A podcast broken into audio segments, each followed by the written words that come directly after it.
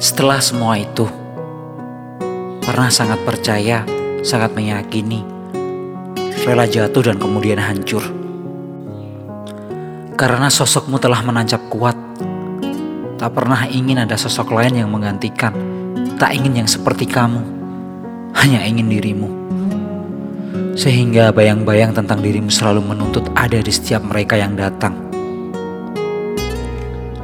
Setelah semua itu, dengan susah payah membangun tembok sekuat mungkin, hanya untuk tidak ingin jatuh kembali, hanya untuk segala bayang-bayang tentangmu lenyap dan untuk menutup hati dan segala luka yang sama. Apakah kemudian semuanya menjadi selesai? Apakah kemudian semuanya menjadi baik-baik saja? Jawabannya adalah tidak.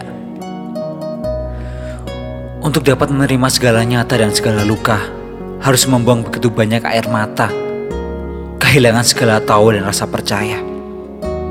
Kemudian, setelah pesta perayaan luka itu, aku harus segera membereskan sisa-sisa luka yang masih berserakan.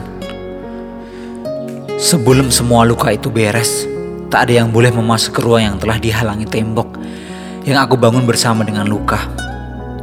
Namun ternyata, entah pertahananku yang terlalu lemah, atau badai itu yang terlalu kuat, tembok itu pun runtuh badai itu hadir membawa sesuatu yang sudah lama aku rindukan. Yang mampu menumbuhkan mimpiku yang hampir mati. Badai itu membawa keindahan yang pantas untuk dikagumi.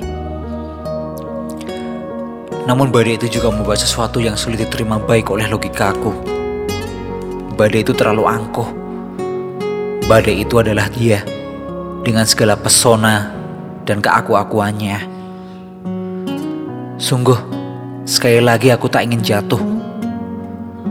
Sungguh, berpindah harus menuju indah. Jika mencintai kembali hanya akan menuju luka yang sama, akan kulakukan segala cara untuk membangun pertahanan yang lebih kuat. Agar badaimu tak sanggup meruntuhkannya lagi.